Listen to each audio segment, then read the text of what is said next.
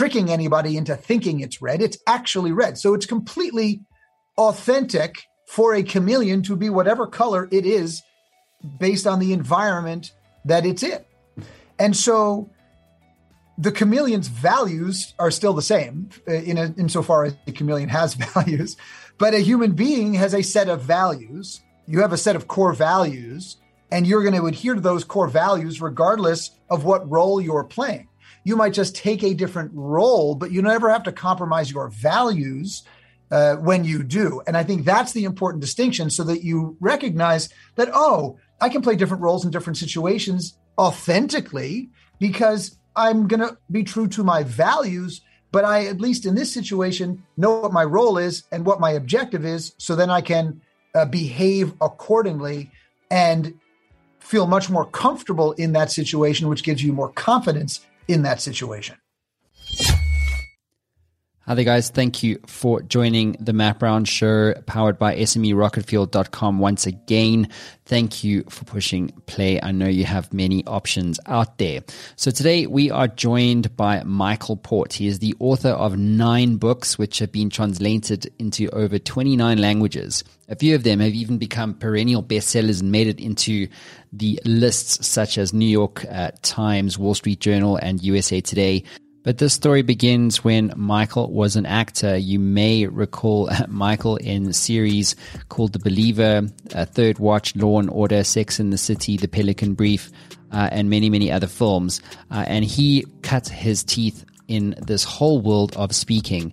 Now, nothing has made a greater difference to my life than the ability to speak well. If you want success in all the important areas of your life, from your relationships to your career to your leadership style to your finances to discovering your own voice, you have to have the ability to speak well. And this is what we cover in today's episode of The Matt Brown Show, brought to you by SMERocketfuel.com. Now, some things to pay attention to, guys, is where we talk into Michael talking himself into jobs he wasn't qualified for. Just such a remarkable uh, story there that reveals some amazing truth bombs for you. Uh, we also talk about this idea of knowing that you're capable of doing something remarkable, but for some reason you just don't know how to access uh, this potential that you have. Uh, and he believes he has unlocked the secret and the key to doing that. And that's a, a really powerful uh, insight that uh, you need to pay attention to. We also talk about uh, why he left acting, and he reveals some actual performance strategies that he's learned through his past in acting. We also talk about the power of improvisation and how you can use improv to sell pretty much anything. Uh, and also, probably the key point here in this episode is also about this idea of the foundational five framework that he uses to train students and leaders from some of the greatest companies and educational institutions in the world to speak properly. If you'd like more information on Michael Port, you can do that by heading over to michaelport.com. And why not check out his academy? Called the Heroic Public Speaking Worldwide Academy. You can join workshops with an international faculty. And don't forget, ladies and gentlemen, if you haven't yet done so, you can join the SMERocketfuel.com community. We are on a mission to reimagine economic possibility for SMEs and small business owners, founders, and entrepreneurs all around the world. If you'd like to get the full story, head on over to SMERocketfuel.com. You can register for free. And why not introduce yourself to our global community? We'd love to learn about who you are, what's keeping you up at night, and how we can help. This is Matt signing out, and I'll see you inside SMERocketfuel.com. But for now, enter Michael Port. And we're live. Hey guys, welcome back to yet another cracking installment of the Matt Brown Show. Today I'm joined all the way from the bright lights of New Jersey, which apparently I'm the only one who really likes. uh, but uh, Michael Port, welcome to the show. Great to have you here. Thank you so much. So, uh, Mike, um, can I call you Mike? Yeah, no, actually, you can, but it'll remind me of high school. In high school, okay. they called me Big Mike. Oh, really? Uh, and now I'm not so big. So uh, I'd like to go with Michael. All right, brings fine. back flashbacks of high school. All right, cool. My uncle's actually called Mike, so or Michael, so I, I won't call you his his shortened name though. But um, but look, let's get into the meat and the potatoes. So, uh, Michael, uh, you have such an incredible story behind you. Uh, super excited to connect you to my audience around the world. Uh, but for those of our uh, viewers and listeners out there that potentially haven't heard much about you, haven't read one of your many awesome books, uh, why don't you give us the elevator pitch? Who are you? What are you about? What do we need to know? Sure.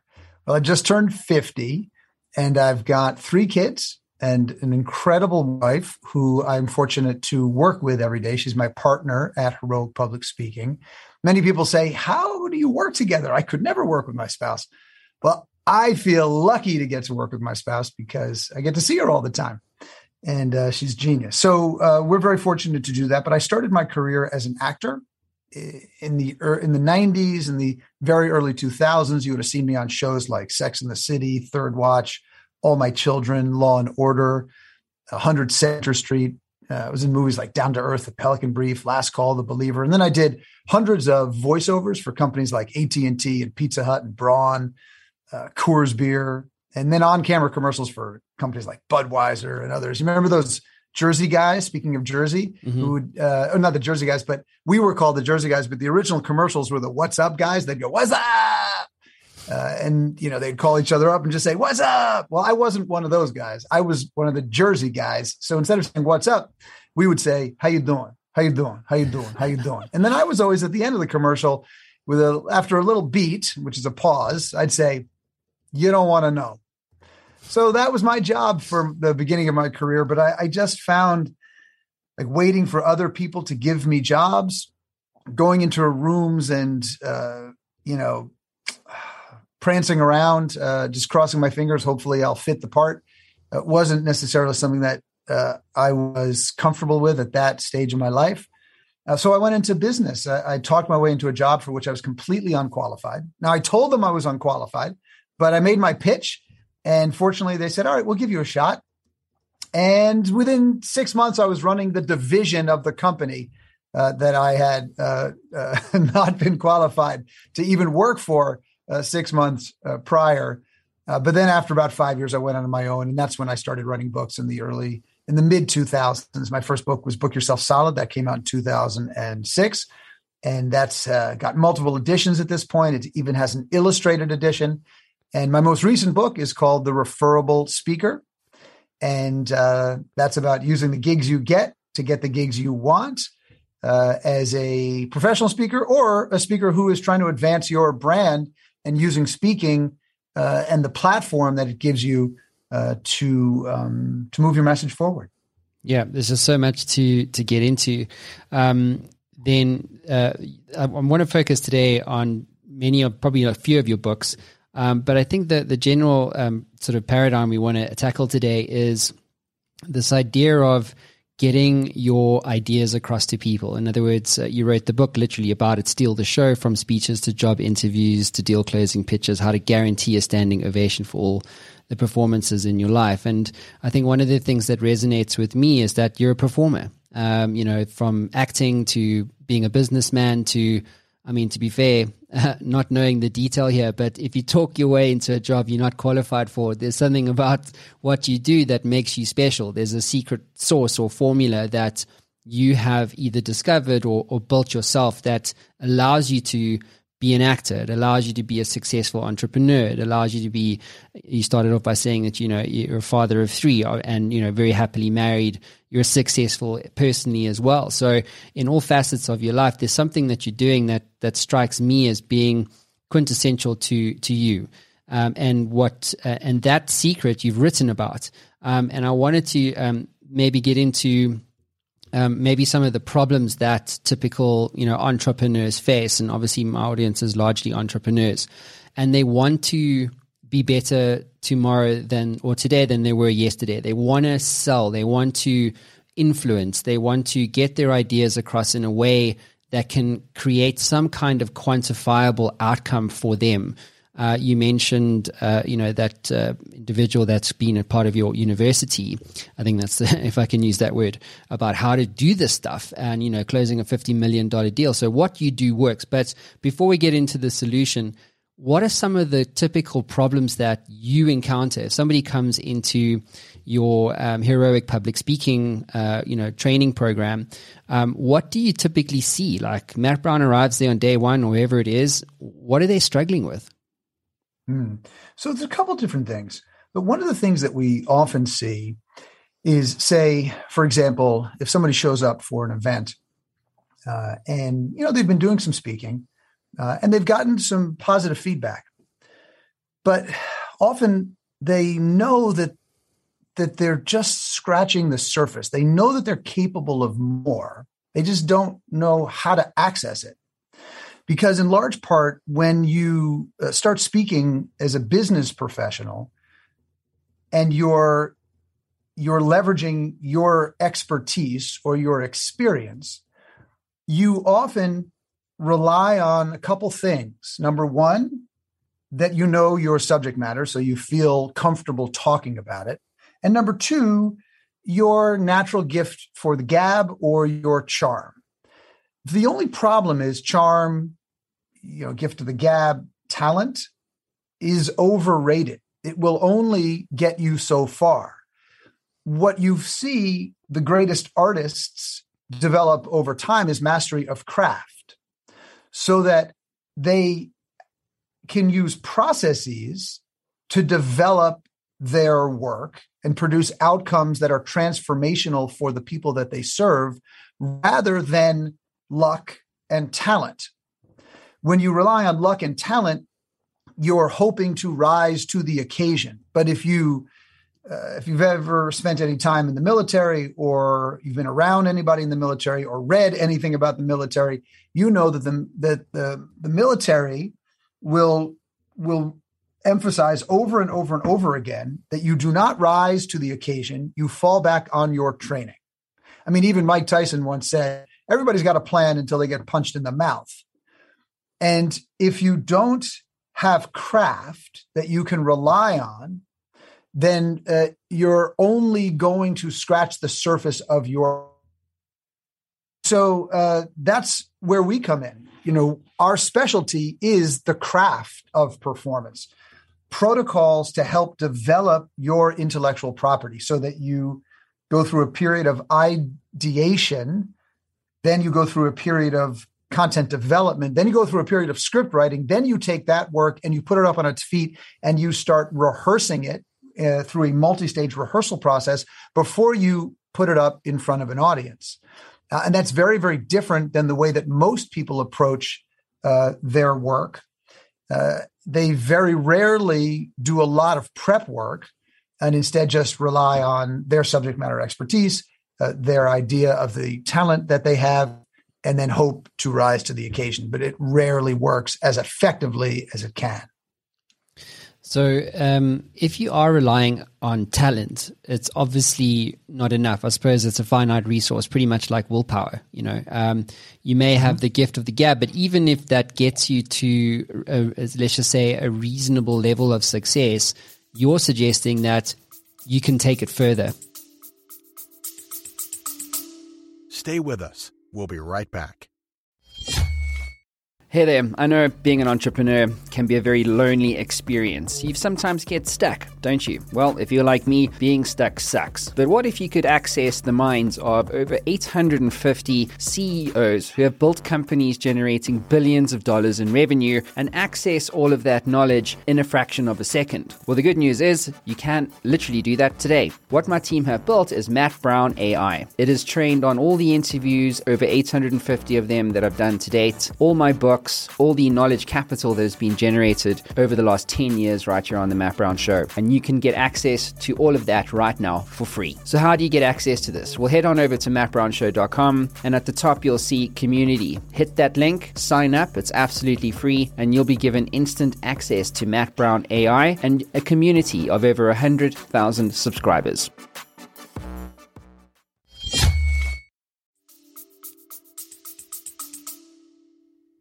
Yeah, I'm absolutely suggesting it. And look, you know, I've people have come to us every once in a while. Someone will say something like, "Listen, Michael, you know, I get this I get this the, the concept of the importance of preparation. Like I get it, it makes sense. You know, someone might say, "Well, I was an athlete, and so I understand." You know, practice, you know, really makes a difference when it comes to game time. But I don't know. I've tried rehearsing, and I, I really just don't think it works, frankly. Which I always find interesting because, you know, there are certain things that are tried and true and tested over hundreds and hundreds of years that the best performers in the world do consistently. And one of them is rehearsal.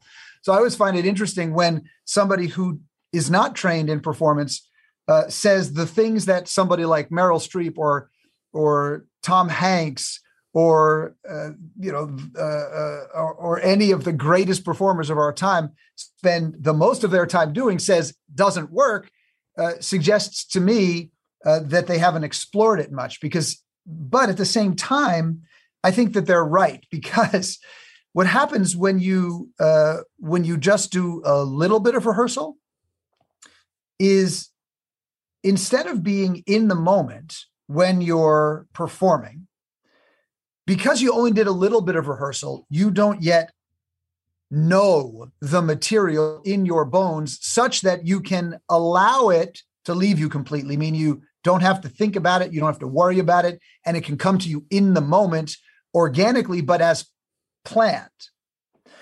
If you only do a little bit of rehearsal, what happens when you're trying to perform is instead of being in the moment, you're trying to recall what you did in rehearsal, which puts you somewhere else.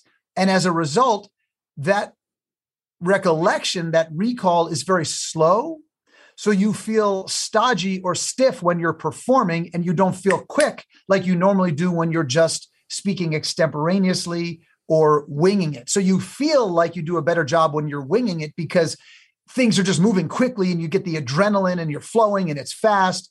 Uh, but if you've only done a little bit of rehearsal and you're trying to recall what you did, often you feel stuck. It doesn't feel organic to you, and you say the rehearsal doesn't work. But it's not that the rehearsal doesn't work. It's in fact that you didn't do enough rehearsal.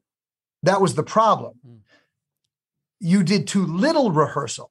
And that's why it didn't work. So, generally, we need to do a lot more rehearsal than we think we do in order to be able to walk on stage and uh, and forget everything that we worked on so that it can come to us in the moment and be exactly what we planned on doing. It's a pretty high level concept, but it really does make a big difference when it comes to performing and creating transformational experiences for audiences. Yeah, absolutely. Uh, well, I think the one of the things I maybe want to, you know, maybe take a left turn on and come back to is your acting experience because what you're describing to me um, is something that you've uh, obviously done very successfully as an actor, um, and that I would say is something that's true even in the business world um, in that like just yesterday I was doing a dry run for a sponsorship uh, pitch deck that we're launching a new product, blah blah, and it's amazing. You do it once, it's like, well, that sucked, and that could be improved. That shouldn't be in there. That structure's wrong. And by the way, you're not that hot at, at getting your ideas across. So maybe you know, do it another five times. But you know, it's it's like peeling away the the layer of the onion to to kind of get to a, really amazing uh, outcome or performance, as you say. So I'd love to get um, your views. What did acting really teach you about selling or, or pitching your ideas mm. outside mm. of you know the uh, tried and tested um, uh, approach of of rehearsing, rehearsing, rehearsing? What are the, some of the yeah. other things that acting you know brought out in you that you've now that you now teach to you know people around the world? Sure. And to be clear, acting and public speaking are not the same thing. They are two different skills but there is similarity in the craft. So there's a lot in the craft of acting that can be used in the craft of public speaking and performing that can be leveraged that often people don't even know exists. So, for example, another one of the issues that um, that people have before they start doing this training is they think that the information is paramount that the information they have is what's most important. The information that they have is what's most interesting to people. And yes, of course, that information may be very helpful. However, if you want someone to do something different, right? If you're trying to change the way someone behaves, it's reasonable to think that you need to also change the way they think. If you want to change the way someone behaves, you need to change the way they think. But in order to change the way someone thinks, it's also really helpful to change the way they feel. And so, one of the things that actors know, at least trained actors know, is that they are going to have the most influence on the other performers that they're working with. And in the speaker's case, the audience that they're trying to change is to first focus on changing the way they feel. So when you are working on a pitch or a speech of any kind, moment by moment by moment by moment throughout that performance, ask yourself, how do I want them to feel at this moment so that I can change the way they think? So that I can change what they do. So then, if you're asking, how do I want them to feel? The next question is, what do I want them to think? The next question is, what do I want them to do? So, first we focus on feelings, then thinking, then doing. And what the actor knows is how to play actions. It's a high level acting technique that's actually taught in low level classes, but not done very effectively. It does take a while uh, to develop, but it is something that human beings do all day long, often without realizing they're doing it. What the performer is able to do is re engineer human behavior so they understand why people do what they do, what motivates them to do what they do, and then influence the other people that they are performing with to change the way they feel, change the way they think, and change what they do. Uh, and that concept, that technique of playing actions, uh, is of, is both elegantly simple and sophisticated at the same time. Because what you're doing is you're picking a verb, an active verb, that hopefully will influence how you say what you say, so that they change the way they feel. Because one sentence, one line could be said in a hundred different ways. You know, you can tell someone you love them uh, in a way that really means you want them. Now, I'm not going to do that right now, uh, Matt, because that might be a little uncomfortable uh, afterwards. But you can also tell someone you love them in a way that's like oh, really sweet, like you you know you love a sibling, like a like a like you know you love a friend. You say, "Oh, I just love you," but that doesn't mean you want them. So we know how to do this organically. Can we do it intentionally to produce specific outcomes for the people that we serve? Uh, and that's a pretty high level technique, but it is something that we can all think about on a daily basis. We can be more intentional about how do I want this person to feel in this conversation at this moment so that I can influence the way they think, so that I can influence how they act. So I get the concept. I love it. Um, it's something that I, uh, as a CEO, you know, do every day, which is try and change the way people feel. Because I think, um, uh, especially now in COVID, like we're going through a third wave here in uh, in South Africa, but the epicenter is like literally outside. so yeah. I've had like a few staff um, get hit, and uh, one of my staff's grandparents, uh, grandmother died, and it's pretty hectic. Mm-hmm. So um, you know, for me as a CEO, I'm very cognizant of what people are going through every day. Um, and I find that as a CEO, um, sometimes, and I think this is what I want to make sure I'm connecting 100% to you when what you're trying to get across to our audience, um, in that the words that you use matter. And it's that idea of you know it's not what you say it's how you say it you know you, it, it, to the, using the love analogy that you that you refer to. Um, but what i think um, a lot of people lack is that understanding of what used uh, what words or verbiage to use uh, as maybe one very small layer to to look at. Um, but more broadly and I, and I can speak for myself most definitely is that sometimes you just don't have the words the right words to to use. Um, and maybe and maybe that's not a fair judgment because you lack confidence in certain contexts. So if for instance if you put, you know, me in a boardroom and you want me to sell something, I'll do that all day different, you know, no problem.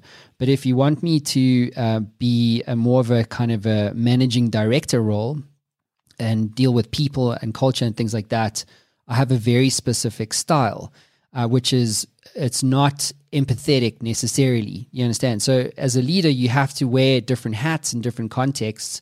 And for entrepreneurs, especially those running startups, they're doing everything. They're doing HR and sales and, and hiring and firing and, and the whole thing. And so they have to figure out what use uh, words to use when and to adopt that framework that you mentioned, right? Which is to change how people feel, to change uh, feel rather to to get them to change how they think and ultimately to get them to do what you want them to do. So, um, could you maybe double down on that for us? Like, how does one develop the confidence to maybe choose different words or find different approaches in that particular, you know, uh, kind of context?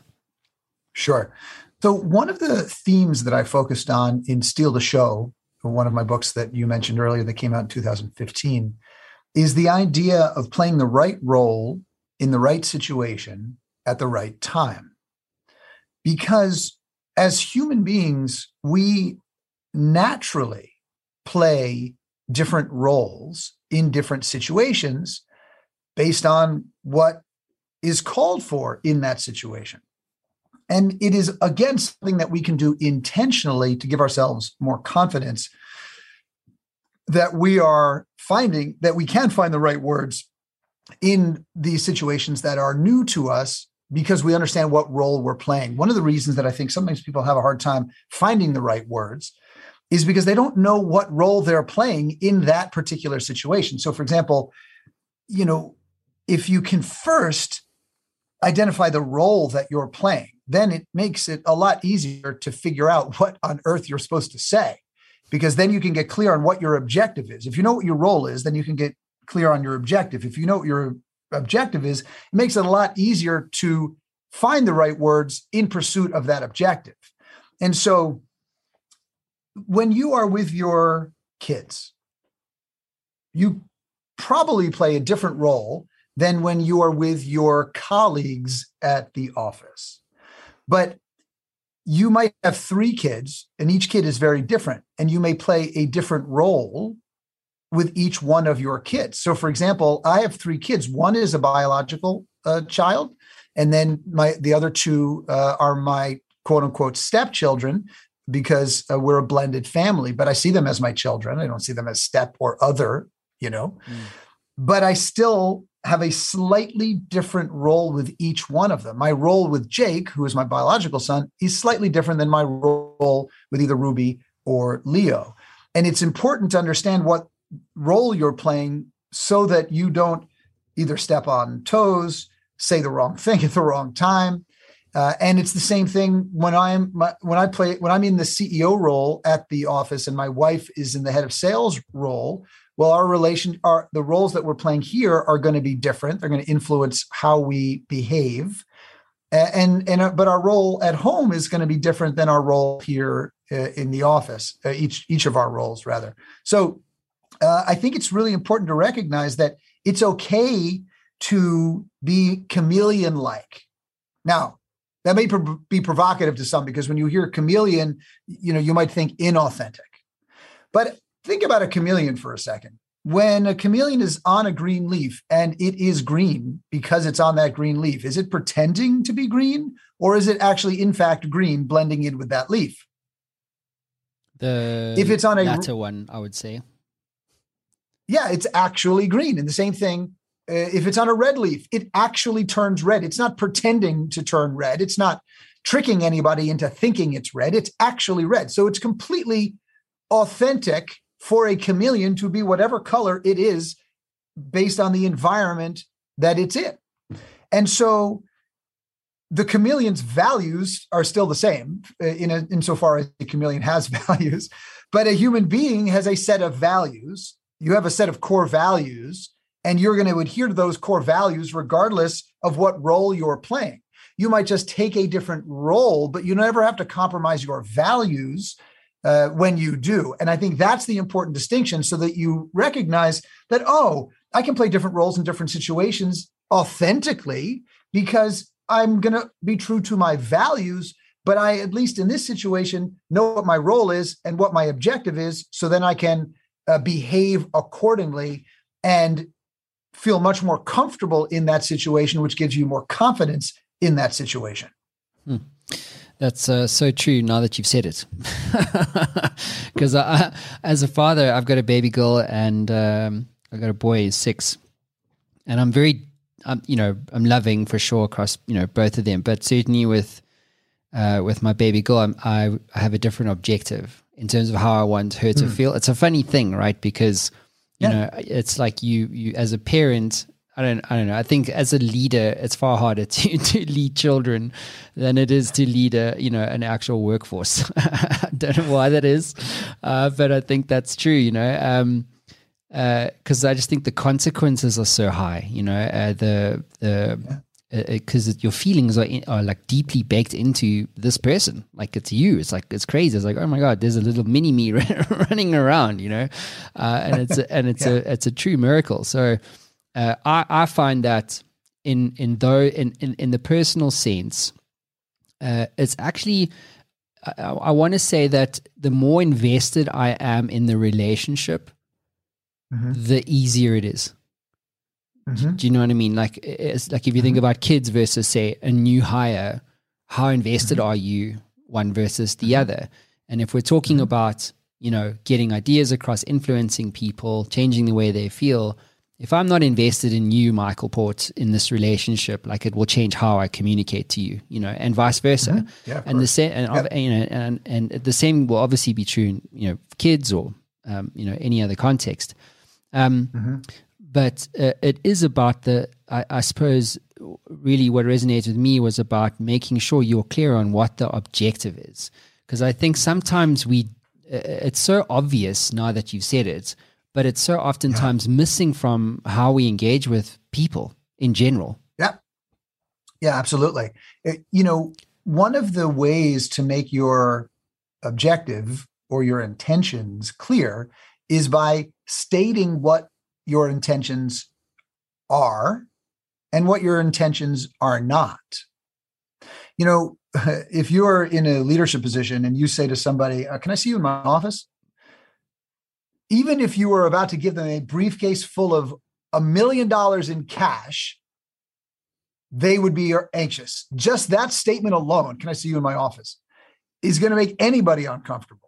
Even if my wife says, Michael, can I talk to you for a second? I'm like, oh, what did I do? like, I can't help it. I, I, I, I, it's just programming from when I was younger. And, uh, and so I think that if you state your intentions clearly and, you, and what your intentions are not, it often creates safety because if you want to change the way people feel, the way they think, the way they behave, it's critically important to focus on safety first. Because if the person you're talking to feels safe, they're much more likely to engage and be open to what you are sharing. If your audiences feel safe, they're more likely to engage and be open to what you are sharing. You know, if you come out as a speaker and the first thing you say is, uh, hey, listen, um, go ahead, raise your hand if you've had impure thoughts about somebody that you work with at the office. What? Who on earth is going to do that? Immediately, they're going to think, okay, I do not trust this person. This is this is unsafe, and they're not going to want to engage with you throughout that presentation.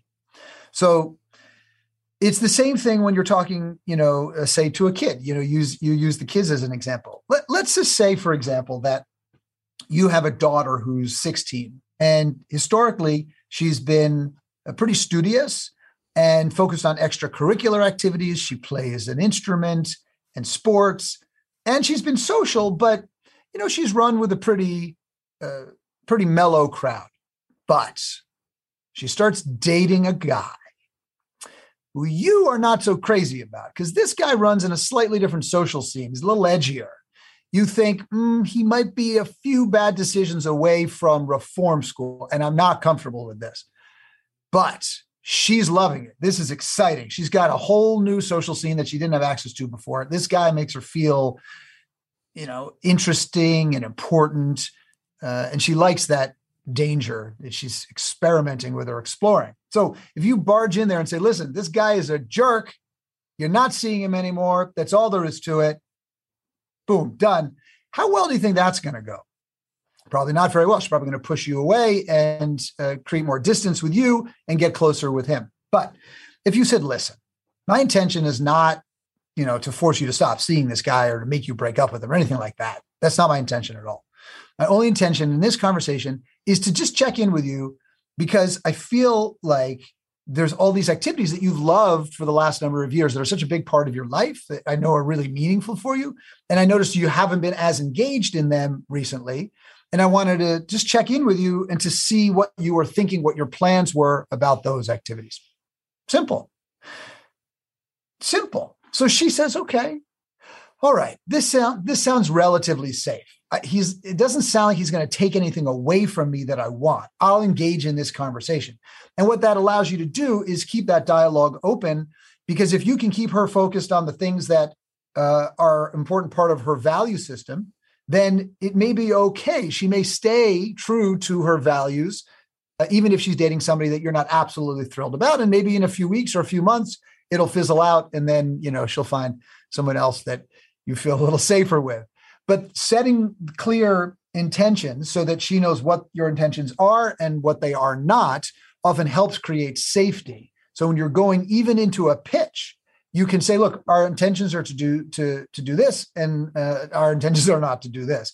And then the person on the other end goes, "Oh, okay, that's good. I don't have to like hold on to my wallet for dear life or protect, you know, our resources, uh, you know, with with through like clenched fists and gritted teeth. They just go, oh, okay, and they relax a little bit. And and the more that you can uh, help people relax and stop guarding themselves, uh, so that they're more available and more open, uh, the more likely it is that you can influence how someone feels, how they think, and of course, then what they do. That's really awesome. I'm totally going to do that on my uh, next sales call. call. I'm going to be like, listen, my intention is to do this, but not that. yeah. and, so stop what I recommend is start with my intention is not to do this. It's to do this. Oh, okay. That's so start with what it's not, and then you go to what it is. All right, cool. So you can allay that fear right away. Cool. That's very interesting, right? Yeah. Because I think sales, especially now, right? Um, the you know B two B virtual selling, it's pretty much what many of us, well, just virtual selling, I suppose, is what many of yeah. us are doing now. And you know, with this interface, I can't really I can't really gauge that your energy. There's this thing in the middle between us. As much as we're more connected, we're more separate than ever before, and it's it's very easy. It's difficult to really, you know, get a feel for someone with just words. Um, mm-hmm. It's part of the picture. It's not the whole picture. Um, and when you are a B two B sales professional that kind of lacks the skill set that we've touched on to really to present or get ideas across or critical points across in a virtual presentation, uh, things kind of like you know they don't really eh, get to a point or an outcome that we that we want. Um, very quickly, the virtual selling thing. Um, how has that changed what you know about pitching? I would say that not much has changed, frankly, other than the fact that you are on uh, this virtual uh, these virtual platforms a lot more, meaning that has changed. Yes, certainly you have to sell through these virtual platforms a lot more. But what hasn't changed is this if you were incredibly effective selling in person, it's likely you're also going to be incredibly effective selling virtually. If you're not effective selling in person, you're not all of a sudden going to remarkably just become incredibly effective selling virtually. So the the processes you use to make your case, uh, to create connection, uh, to demonstrate value, et cetera, et cetera, those things stay consistent. It, it's not like, okay, now we're in a virtual platform, so everything is different. It, you know, the the the fundamentals are, are still the same, and so if you were not working on your presentations, if you were, you know, winging everything you were doing offline, you can have the same experience online. We do know, however, that it's much more difficult to make a connection virtually. It's much more different, difficult through the virtual platforms to read how somebody is responding and actually feels. And there are many, many studies that uh, that were done prior to the pandemic, and even more that have been done, uh, you know, during this period of time. And you know the the expression Zoom fatigue uh, is real. Yes, it's not just Zoom; it's just all virtual communication is not uh, uh, is not the same thing as actual in person, human to human connection. Mm. It's just not. So what we've done is this: we have doubled down on what we did prior to the pandemic that we found very effective. So one of the uh, one uh, there's a speaker that we have worked with uh, named Marcus Sheridan. We've worked with him on uh, some of his speeches, and he's also uh, came and taught uh, our students at Heroic Public Speaking a few times. And one of the things that that I learned from him is this concept that he calls an 80-20 video. 80-20 video. And it's based on the Pareto principle, this idea that about 80% of what a a, a sales uh, prospect or, a candidate uh, needs to know, they can get through a video or even through something that they read. About 20% is, is actually uh, important for the salesperson to address with the potential buyer. The problem is most sales conversations happen where the buyer knows very little and then the person doing the sales talks to us they've already watched these 80-20 videos so they know 80% of what they need to know and then when they actually get on the phone or on a video uh, call they're only focusing on that other 20% which is the most impactful stuff and so when i say we've doubled down on it we've doubled down on it because we're trying to reduce the amount of interactive conversation that we have on Zoom because we find it often debilitating, slow, disconnected, disjointed. Then you've got technical problems and issue. Well, I can't hear you. Wait, so hold on. Wait, what? What? What was? And then you got to log out, log back in, and everybody's getting frustrated. Nobody wants to buy something. Nobody gets excited about something when they're frustrated about technology. So we do a series of videos that people can watch and consume quickly and easily to get the majority of information that they need in order to make uh, an informed decision. And then once they've got all that information, then they say, listen, I've got three more questions I want to ask directly. Those are always the big, impactful questions that move the needle and often uh, seal up the sale. And so it's it's maybe strange to think that well we've got these virtual tools we can communicate with lot you know in in live time with people all over the world, we should use those more than pre recorded video. But we've actually found more success using pre recorded video so the person can watch it at whatever speed they want to watch it. They can start it, stop it, come back to it. Uh, they're not stuck in the conversation and they're controlling their environment when they're getting the information that they want to get. So they're getting it in the way that they want to get it. But then when they've got some important questions, that's when they come to us. And it makes a really big difference. Yeah, I find a lot of people don't even have their videos on. Um, I don't know if that's a. Do you find that in, in the US as well? If you're on a video conference call, people just bail on the video altogether. Sometimes, sometimes we actually suggest it. In fact, uh, when teams are doing brainstorming work, uh, and often when we're doing uh, brainstorming or ideation work, we'll turn off the video just so we have the audio, because there have been some studies that uh, that illustrate the fact that often people uh, can pick up the the verbal cues through the uh, web technology much more quickly and more accurately than they can the visual cues because the lag on the visual cues is too great but the lag on the audio is not as much of a problem for being able to uh, determine or decipher how someone's feeling when they're talking. So turning off the video can actually be helpful for certain types of interaction or certain types of work.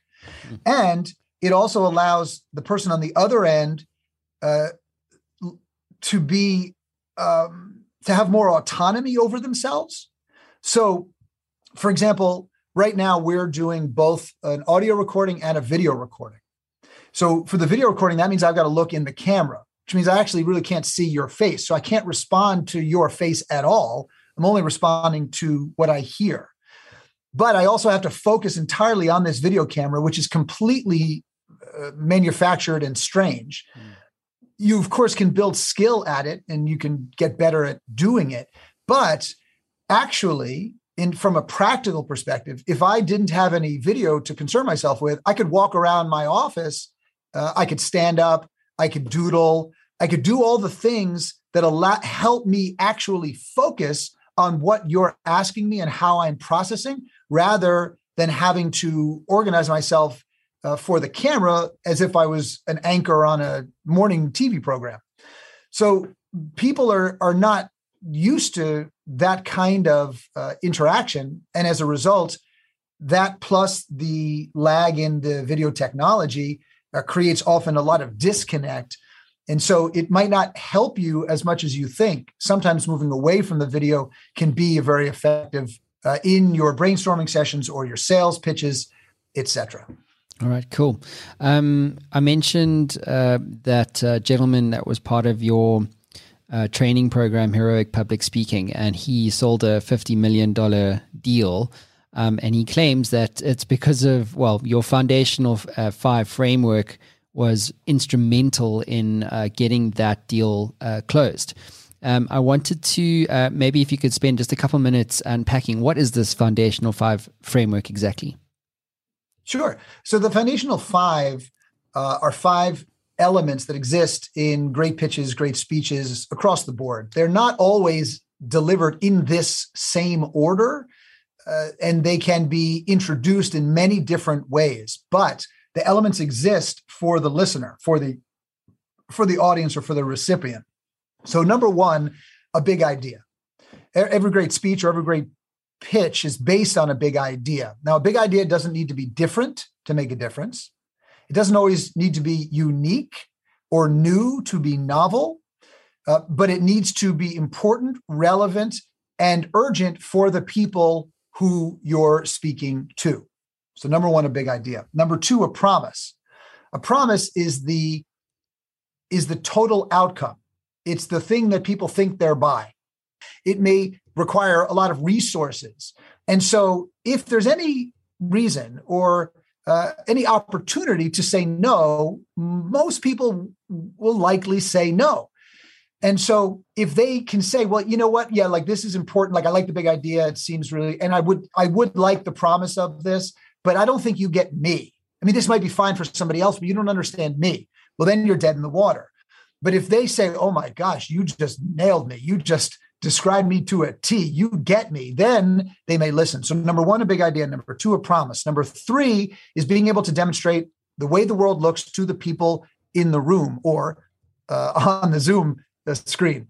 Number four, being able to articulate, illustrate, and demonstrate the consequences of not adopting the big idea and not achieving the promise.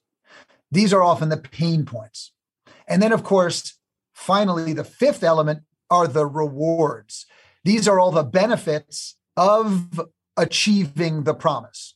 So if the promise is the result, the rewards are the benefit of that result or the benefits of that result from a financial perspective, from an emotional, from a physical, and maybe even from a spiritual perspective. But those five elements exist in great speeches. Every time you listen to a great speech or a great pitch, rather than analyzing the presenter, analyze the speech because the speech is the cake. The speech is not the icing on the cake. The speech is the cake. The speech, the pitch, those are the things that matter first and foremost. Most of us rely on the fact that we're impressive, we're credible, we know what we're talking about. But the people who are hearing the pitch uh, don't really care that much because there are a lot of people who are impressive who know what you know uh, and pr- can probably do what you do but for the listener they need that pitch or that speech to be transformational for them to make it very easy for them to say yes i'm going to change the way i feel i'm going to change the way i think and i'm going to change what i do i can consume this idea and i want to go after the promise you understand me i don't want those consequences and i want those rewards. So let's do this. Yeah, that's power. uh, Michael, um, what would you say uh, has been your greatest success to date? Uh, you know, I would say just from a really practical perspective, um, this new book that Andrew Davis and I just wrote called The Referable Speaker, I think this is the book I am most proud of because every book I've done, and I've this is my ninth book, I went into the book knowing what I wanted to write about, meaning I had most of the answers before I wrote the book. But when we went into writing this book, we had a question that we wanted to answer, but we did not have the answer and we didn't know if we could. And the question was what's the formula for creating a sustainable speaking business? Because nobody had ever done it. There, there was no such thing. And so it took us two years to re engineer the formula, and we did it. And that, for that, I'm really proud because it's one thing to write a book based on what you already know. It's another thing to write a book uh, based on an investigation and uh, and, uh, and a journey that uncovers a formula for something as important as how do you build a sustainable speaking career, you know, for the people that we serve. So I'm I'm really very proud of that, uh, and I'm also just proud that I keep getting up every day uh, to do the hard work because it's really not always easy, and mm. sometimes it's not even that fun. But at the end of the day, it's really, really worth it when you create something out of nothing. And that's what's exciting about being in the visionary space or, or being in the thought leadership space, uh, because I think the visionaries create the future. Mm. They articulate it in a way that gets people excited about it, and uh, and then they can move people toward that future. Whereas experts are important, they're very helpful, but all they do is report on the present. Here are the best practices. Here's here's how things are done today. But the visionary says, you know, I think that there's another approach. There's a new approach that we can take if we just change the way we see the world. And that's really exciting. Uh, Michael, let's uh, wrap this up. Why do you why do you do what you do? Like, what really gets you out of bed in the morning? I love two things: individualism and transformation. I love how weird and quirky people are, like people are really strange, man. If I mean, if we're, you know, if you really dig into it, human beings are strange. And I think that's incredibly interesting. So I'm fascinated by the individuality that exists in each person. And I love what I get to do because my job is to see that individuality, what makes somebody so unique, so special, and help them leverage that so that they can let that shine so that when they show up for audiences or when they're doing pitches, they're bringing their best self to that situation. And I love the transformation that somebody goes through when they start to unravel the layers of persona that they've wrapped themselves in over time for protection and start actually showing up just focused on producing results and not trying to get approval and instead really really caring about the outcome for the people that they serve. That's pretty cool. That is very cool. That's very cool. Where to end. Thank you michael port for your time. It's been a real privilege. Learned a lot from you. Um, and uh, yeah thank you so so much for for making yourself available. I know you're a very very busy man. It's my pleasure. Thank you so much for inviting me. Anytime. Thanks guys for listening. Ciao ciao. At SMERocketfuel.com, you can access new markets and your ideal customers within seconds from a globally compliant data engine built specifically to help your business grow faster than ever before. And the best part, it's free. Yes, that's right, it is free. Head on over to SMERocketfuel.com and sign up for free today so that you can start accelerating your business growth faster than ever before, wherever you are, with SMERocketfuel.com. Ever wanted to become a best selling author? Well, I'm in the influence business and I work with business owners and CEOs and business leaders to help them scale their influence. And we do this as a team by helping you to become a best selling author, sought after speaker, and industry influencer in only 30 days. My team and I have developed a system that delivers a best selling book and a launch campaign 300% faster and 50% less cost than anyone else in North America. This system is incredibly efficient. One of my clients, Haiku, went from a 2% share of voice globally to an 11% share of voice globally in only seven days. If you'd like more information, head on over to showworxmedia.com for more. That is showworks with an X.com.